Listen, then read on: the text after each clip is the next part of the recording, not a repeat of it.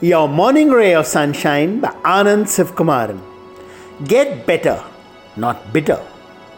Setbacks, rejection, failure, adversity are all part of the journey of life, and how we respond determines where we go and what we become. If we see each setback as an opportunity to learn, get better at what we do, grow as a human being, then we become better in every which way. If, however, we get derailed by adversity, choose to wallow in our victim stories, then we become bitter, self pitying, and self combust.